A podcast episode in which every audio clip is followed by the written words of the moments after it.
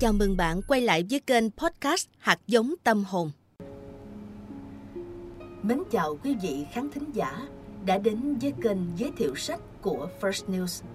Và trong chương trình lần này, chúng ta sẽ cùng đến với tác phẩm Đường mây trong cõi mộng.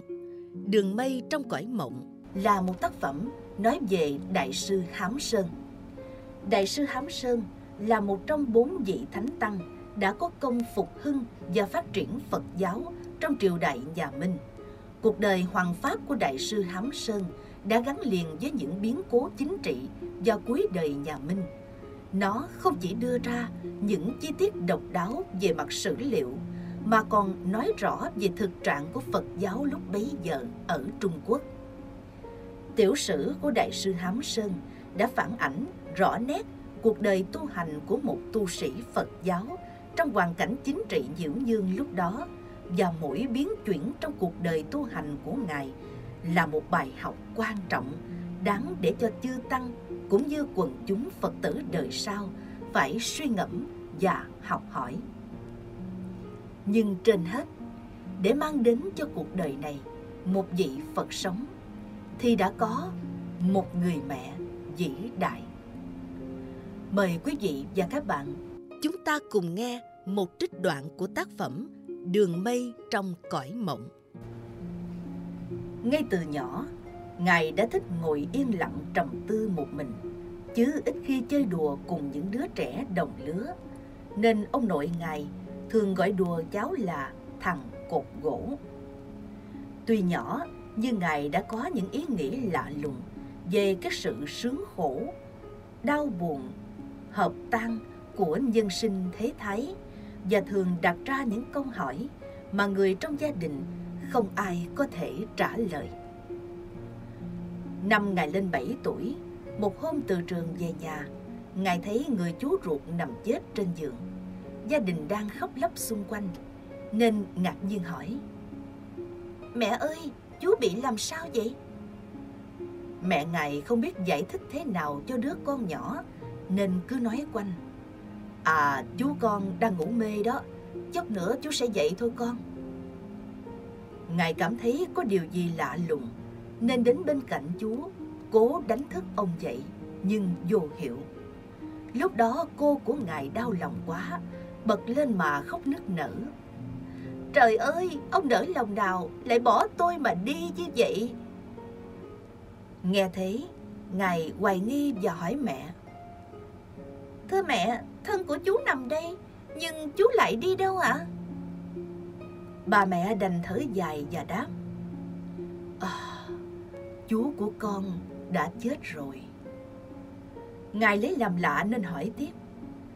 Thưa mẹ, chết là thế nào? Và chú chết rồi thì chú sẽ đi về đâu? Mẹ ngài chẳng biết phải trả lời như thế nào nên đành im lặng.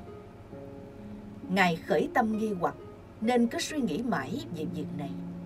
Ít lâu sau, Ngài theo mẹ đến thăm bà dì thứ hai vì bà ta vừa sinh một đứa con. Thấy đứa bé đỏ hỏng nằm bên giường, Ngài hỏi mẹ. Thưa mẹ, em bé này từ đâu mà đến? Mẹ Ngài trả lời, thì ở trong bụng dì của con chứ ở đâu. Ngài lại thắc mắc, làm sao mà em bé này chui được vào trong bụng của dì? Mẹ ngài bèn vỗ đầu ngài và bảo, Ồ cha, cái thằng ngốc này, Ngày trước con cũng chui từ trong bụng mẹ ra chứ ở đâu Nghe thế, Ngài lại khởi tâm nghi hoặc Và cứ suy nghĩ mãi về việc Con người từ đâu sinh ra Và khi chết thì sẽ đi về đâu Năm 1553 Đời gia tỉnh thứ 32 Ngài lên 7 tuổi vì sức khỏe yếu, thường ốm đau bệnh hoạn, nên Ngài được cả gia đình hết sức nuông chiều. Do đó, Ngài sinh tật lười biếng. Tuy đã được gửi đi học ở trường làng, nhưng mỗi tháng Ngài thường trốn học nghỉ ở nhà cả nửa tháng. Thế việc dạy bảo không nghiêm dẫn đến chuyện học hành bê tha của con, nên mẹ Ngài bàn với cha Ngài cho gửi con đi học tại trường ở làng bên, cách nhà một con sông vì con sông ngăn cách việc đi lại khó khăn nên ngài phải trú tại nhà người bà con bên ngoại. Mỗi tháng chỉ được về thăm nhà có một lần. Thật ra vì thương con, muốn tập cho con tính độc lập, tự biết lo học hành, nên mẹ ngài mới cắn răng gửi con đi học xa như vậy. Lúc ấy vì vẫn là trẻ con, cuộc sống xa nhà như vậy là một khó khăn lớn, nên ngài chỉ muốn trở về nhà.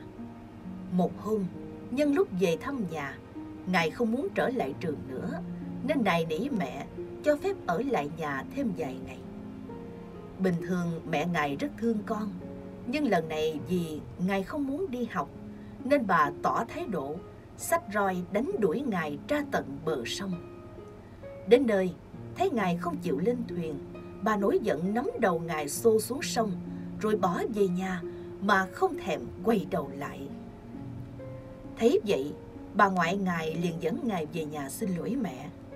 Vừa thấy ngài, mẹ ngài liền mắng. Đồ lười biến cứng đầu, không chịu qua sông đi học, còn trở về nhà để làm chi? Nói xong, bà lại lấy chổi đánh đuổi ngài, thế như là không còn chút tình lưu luyến gì nữa. Ngài vừa khóc vừa chạy tránh roi của mẹ. Mẹ ngài vừa đánh lại vừa mắng. Mày là con trai, mà động một chút thì đã khóc, thì sau này làm sao mà khá được hả con? Lúc đó, Ngài thấy mẹ mình quá nghiêm khắc, nên không còn dám nghĩ đến việc bỏ học về nhà nữa, mà đành lên đò qua sông đi học. Sau khi Ngài qua sông, mẹ Ngài mới khóc sướt mướt. Bà ngoại Ngài thấy thế ngạc nhiên, bèn hỏi. Tại sao lúc thằng nhỏ nó trở về nhà chơi, thì con lại vừa đánh vừa chửi mắng nó, muốn nó phải đi. Này nó đã đi rồi, con lại còn khóc lóc cái gì nữa. Mẹ ngài bèn thưa. Dạ thưa mẹ, có người mẹ nào mà không thương con nhưng chỉ vì muốn nó cắt đứt tình cảm luyến ái gia đình để mà chăm chỉ học hành, nên bất đắc dĩ con phải làm như vậy. Nó là con trai thì phải lo học hành để trở thành người hữu dụng sau này, chứ đâu thể lười biếng ở nhà với cha mẹ mãi được. Xưa nay bào thiếu nhi hư hỏng cũng chỉ vì sự nhu nhược của người trong gia đình, nên con đành phải đối xử với nó như vậy. Mong rằng tương lai của nó sẽ khá Năm lên 10 tuổi, trí thông minh của Ngài đã vượt hẳn chúng bạn. Chỉ đọc sách vài lần thì đã nhập tâm. Tuy biết con mình giỏi hơn người, nhưng mẹ Ngài vẫn thúc giục con phải chăm chỉ học hành. Một hôm, nhân lúc bà bảo Ngài lấy sách vở ra học, Ngài liền hỏi, Thưa mẹ, con có việc muốn hỏi, nhưng xin mẹ chớ trách mắng Mẹ ngài nghĩ rằng đây là cơ hội để giáo dục cho con thêm, nên bảo, con cứ nói đi, mẹ không phiền trách con đâu. Nghe thế, ngài an tâm, mạnh dạn hỏi. Thưa mẹ, cả ngày từ sáng tới tối, mẹ bắt con phải học hành, đọc tụng thật nhiều sách tứ thư ngũ kinh. Vậy thì có lợi ích gì hả mẹ? Mẹ ngài bảo, người xưa nói trong sách vở có cả kho châu báu. Nếu con học cho giỏi, thì mai sau sẽ thi đỗ làm quan lớn và sẽ đặng giàu sang. Nên nhớ, xã hội lúc đó rất trọng học vấn vì đó là con đường tiến thân duy nhất. Tục ngữ Trung Hoa có câu, tất cả mọi việc đều thấp, chỉ có việc học là cao.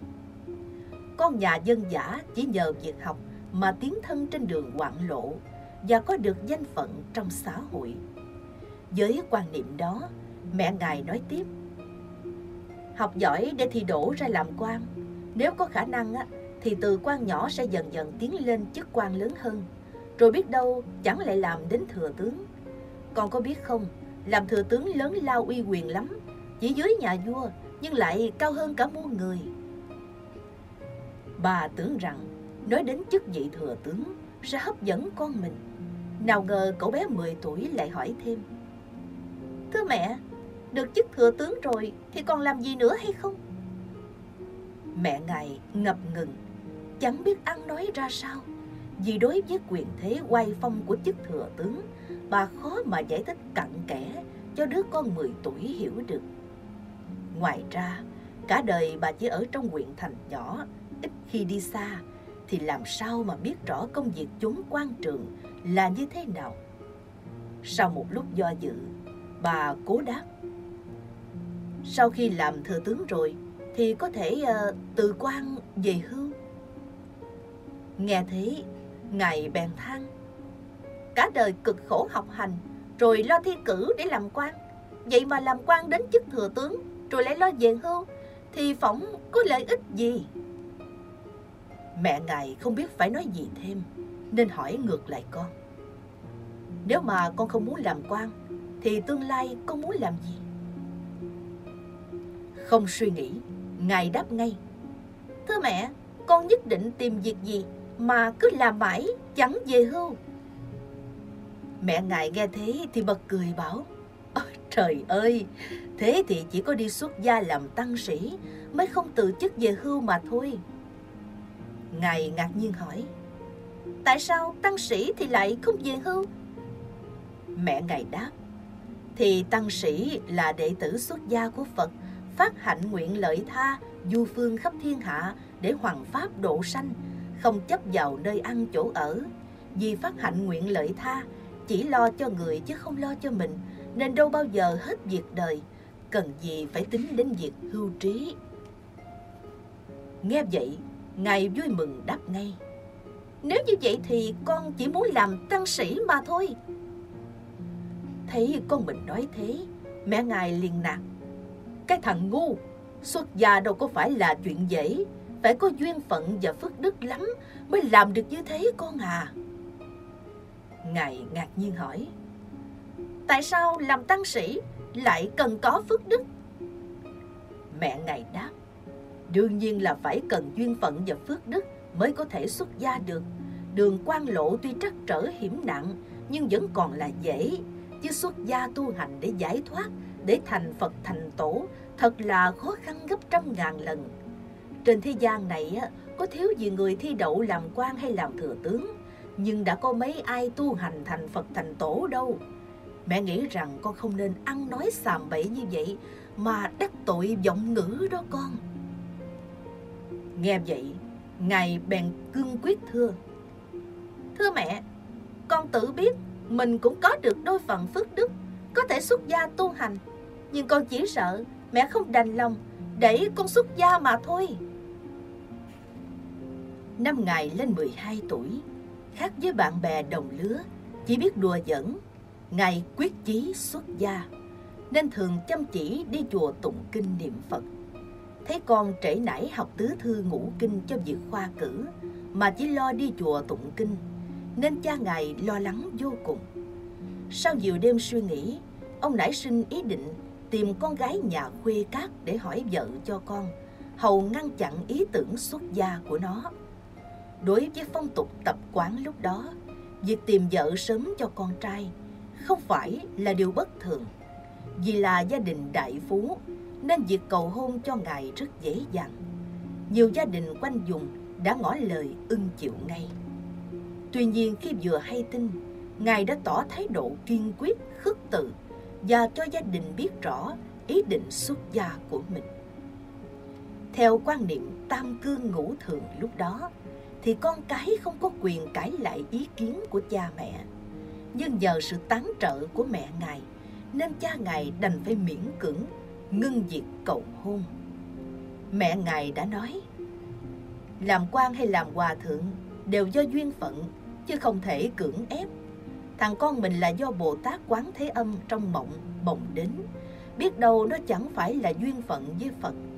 Tuy nuôi con, nhưng chúng ta phải để cho nó tự lập chí.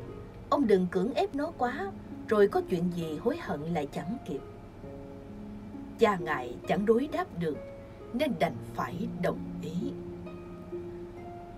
Một hôm, Ngài nghe các tăng sĩ trong chùa nói với nhau rằng tại chùa Báo Ân ở Kim Lăng có một hòa thượng đạo cao đức trọng tên là Tây Lâm, thường thuyết pháp độ sinh, học trò theo học rất đông.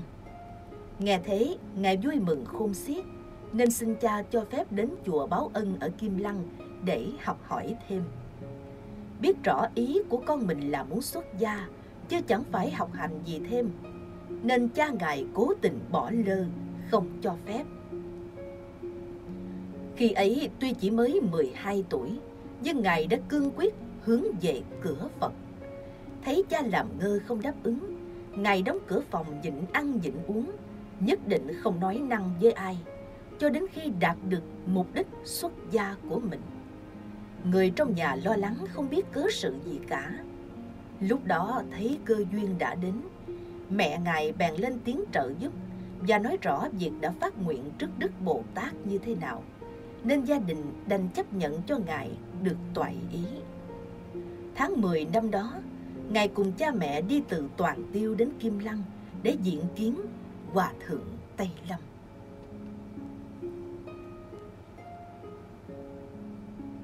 Quả là một bà mẹ vĩ đại.